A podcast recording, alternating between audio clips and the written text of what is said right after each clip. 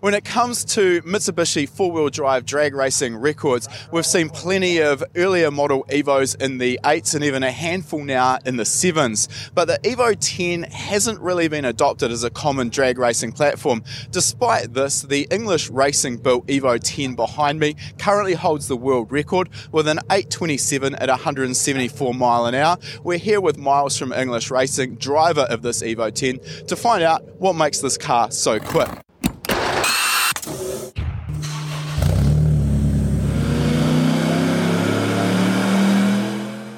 Welcome to High Performance Academy's Tuned In Field Report podcast series. In these special midweek episodes, we look back through our archives to find the best conversations we've had through years worth of attending the best automotive events across the globe. We've pulled the audio from these tech filled interviews with some of the industry's most well known figures and presented it in podcast format for you to enjoy as a quick hit of insider knowledge. So, 827, you're miles ahead of the competition at this point. The Evo 10, for a start, I want to just talk about the differences between the earlier CT9A chassis and weight is one of the big factors. It's a, it's a physically bigger chassis and it's heavier. How much of an issue is that, and what have you done to get weight out of this car? Yeah, so when we first started racing this car, it was a full weight street car, like full interior, factory gas tank, everything. And like, we just broke everything you could imagine drivetrain wise transmissions, differentials, uh, transfer case, like everything just broke. And it was a struggle to get the car to run into the nines. We finally did it, but it was like, it wasn't easy. So we just took the approach of we need to get weight out of this thing. So we got weight out of it and it just everything just started dropping. I mean, we we have carbon doors in the insides, no windows in it. It's all still factory glass, but we we've gotten rid of a lot of weight. I think the car with me in it's 2820 with driver that's a good effort, but safe to say it's still a, a fair bit heavier than a lightweighted CT9A. It's definitely a pig. It's 350 pounds heavier than our seven second Evo 8, so it's it's a pig compared to that car for sure. But this car still kind of looks street car ish, like still has all factory windows, so we could definitely probably pull 50 to 100 pounds in that. If the driver lost weight, we could get some weight out of there too. I have a heavy seat in it. It's just a comfortable seat than the Kirkey, so you know, there's definite parts that once we, if we did like lightweight subframes and stuff, this has all factory subframes, and so we started getting some, getting a little more into it. You know, I think 200 pounds is definitely doable. Uh, the eight has a lot of titanium hardware on it that helped weight everywhere, so that one will take a bit to get to. Right now, we're we're not quite there. We're just trying to make a little more power to go faster right now hit it with a bigger hammer. Yeah. Now, that comes down to the next part I wanted to talk about. The 4B11 engine, while it is technologically a far more advanced engine than the 4G63 that we all know and love as Mitsi people, uh, there are some challenges when it comes to making the sort of power you need to run 174 mile an hour. The main one, of course, is that they've gone from a cast iron block, which is reasonably strong but heavy, to a lighter weight aluminium block, which has strength issues. So, can we start by talking about what you've done to that block to make the sort of power that you're making now? Yeah. So right now in this car, it's a Golden Eagle sleeved uh, 4B11. Um, I believe it's 87 mil bore. It's nothing crazy. Uh, stock stroke crank. Um, but in the initial, when we started making a lot of power, we started bending aluminum rods, and you know, we we went to our rod manufacturer at that time. Uh, was we, we switched to GRP, and they're like, your issue is going to be you know, you need more weight on the rod because it was what they call, I guess, a window rod. It's not a solid beam. And so they're like, we're like, all right, can you make us those rods? He's like, no, I won't make them. I go, well, why not? He said that the housing bore is too big on the 4B11 journals. So then we decided to go to approach of before we have a custom crank made, let's see if it works first. So we actually cut down the factory crank to a smaller rod journal and then had the rods made to fit that. The rods actually won't fit in the bore anything less than 87 mil bore. So it has to be 87 or bigger for our, our rotating assembly combo. After that, we really didn't have any issues with rods bending or rods breaking. Then we started having to work with, you know, I believe we're probably one of the big pioneers in the 4B11 to figure out how to keep it all together. And obviously help with companies like GRP with rods and then valve train stuff from GSC. We kind of came to a good combo that now we we have uh, I think 19 passes on this motor over 165 miles an hour, and everything is still really good. I just want to come back to that. So you've basically said that you've machined down the diameter of the connecting rod journals on the factory crank just to test that test smaller, that, smaller crank journal. Uh, once you've proven that that was that was successful, did you then go and have a custom billet crank made, or have you just settled on using the factory crank? Right now, we actually spend quite a bit of money cutting down a factory crank. We have it renitrated and everything done, so it's actually like when we get it, it's like a $1,500 factory crank, it seems like in the end. We haven't gotten to a billet uh, crank yet there's talk about it, um, but we haven't got there yet. Um, I guess at the end of the day, if what you're doing is working, then there's no reason to change it. I just want to touch on that as well. You just mentioned the, the fact that you've had the crank nitrided, yes. and, and that's something that probably is easy to overlook is that there is a surface, normally an induction hardening on the factory crankshafts, so it gives a very hard surface, which is great for the journals because it prevents wear. So as soon as you machine that journal down to a smaller size, you machine through that hardening. So that nitriding is used to uh, basically recover that hardened surface. Exactly. Yeah, that's that. From what I understand, that's how it is. Um, we send it to a company called Shaftech, and they uh, they're in the USA, and they, they they do the cutting for us, and they renitrate it and do everything there. So, all right, let's move into the cylinder head now. The other advantage for the 4B11 uh, is the uh, variable cam control. I mean, they did have that, of course, on the uh, the intake of the Evo 9 as well. But are you still retaining that? It's less of an issue for drag racing because we generally work across a narrower rev range. But are you still using the variable cam control? We use it on the on the intake only, not the exhaust. The exhaust I I remember it just when you add all that seat pressure, there's not enough in there, and it never seems to work. So we basically zero out the exhaust, but we do use all of the Mivec on the intake. We use that hardcore. Now, the other aspect when you're using Mivec or variable cam control on uh, an engine that's designed to make massive power at massive RPM is often the ability to swing that cam or move it, advance it, and retard it limits your cam profile. So is that a, a balancing act with what you've got there? You've mentioned GSC cams. Yeah, so we have their we have GSC S3s in this car, and um, they are their biggest cam they make for an Evo 10 right now. And honestly, these motors I might get a lot of hate from this. I feel like these motors make more power than a 4G when you put a smaller turbo on them. Factory motors, like you know, we make 450, 500 horse on stock motor, stock cams, no problem. Evo 8s, you got to put cams in them before they do anything. So I do believe they're probably a 8 to 10% increase over a 4G. Once you get to the big power stuff, they all kind of seem to get around the same. Um, I do believe that the design and the way no rockers, you don't have a rocker geometry issue. It's it's cam over bucket that's a better design in general. Um, and you know the GTRs have the same, two JZs have the same design. So I, I like the head design better. I feel like it's more efficient in that side. Um, but yeah, I mean, we just have a set of S3s in there. They're off the shelf, and um, really, uh, obviously, just doing the job yeah, there. I think it's probably also worth mentioning there. You've, you've sort of said about the flow through the 4G63 head versus the 4B11, uh, and the 4B11 is a much more modern design. That 4G63 engine, while we'd seen uh, advances, it's it's it's a pretty pretty old engine, so it's it's un, not not to be uh, unexpected really. Okay, so let's talk about the turbo system on it. Obviously, that's really the key there uh, to to making the airflow. So, what have you got on it? So. Uh, the records pass was set on a 6785 now we have a 7685. Uh, the 67, you know, this thing creeps, unfortunately. So we use a lot of throttle control, which you could talk about that later. But right now, the minimum boost it runs is about 53 or 4 pounds, even with twin gates. Um, and uh, so we use a lot of throttle to control it off the launch to keep to keep the arb to keep the boost down. So you're, you're talking there, you can't run below 53 psi. Four wheel drive drag car, you're yeah. never going to be able to launch with that amount of boost and that amount of power. So you're actually closing the drive by wire throttle to essentially reduce the, the flow into the engine. Yeah, so we have a table that's boost versus vehicle speed and throttle position. So we can set the throttle position that if it starts getting, let's say Luke has it set right now, Lucas has it set to where if it gets to over 40 pounds, it'll start, it'll close the throttle like 70%. And it won't allow the car to see more than 40 pounds up until like 60 miles an hour.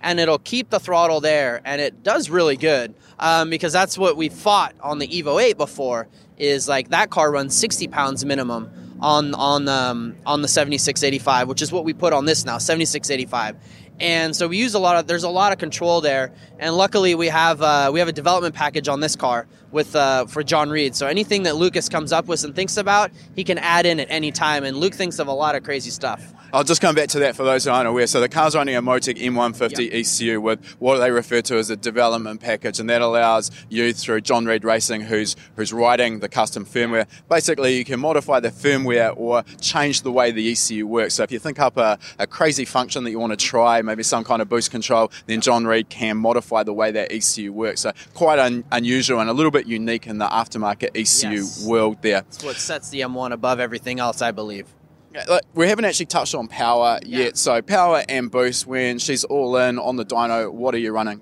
Yeah, I mean, all we did was throw it on the dyno right before we came here, and at 55 pounds, it made 1170 and like 700 or 680 foot pounds of torque, and uh, that we did like two pulls on it, and we're like, okay, we can work with that at the track because we have enough data to know what we need RPM wise to launch how much boost, etc. So uh, 1170 and I think 680 foot pounds of torque is what it made.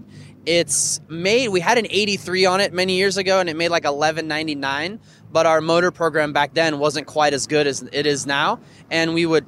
I mean that car, that turbo is a lot laggier, and we were fighting keeping the thing spooled up in between shifts and stuff. When now this one actually spools really good compared to that, and it's not quite the 67, but it's a good balance and that's i think that's something that's really important to mention there is when you're trying to make power and you need power to run the ets and the mile and out but it is always a balancing act there and it's not just a case of throwing on the biggest turbo you can find and uh, finding that you don't get full boost until seven, seven and a half, eight thousand RPM, you've got to have that usable power band. So sometimes less is more there, but uh, certainly a big step up over the 67 millimeter turbo. Yeah. Yeah, yeah, because like the 67 would, or the 67 would basically the most boost we'd be able to get out it's like 53 or 4 pounds and then it's like quite a bit over one to one back pressure this one at 55 pounds is like 15 20 pounds under one to one back pressure so we have well, I mean, I know within a couple pounds, usually that number changes a lot, but we should have. I mean, we ran the Evo 8 with the same turbo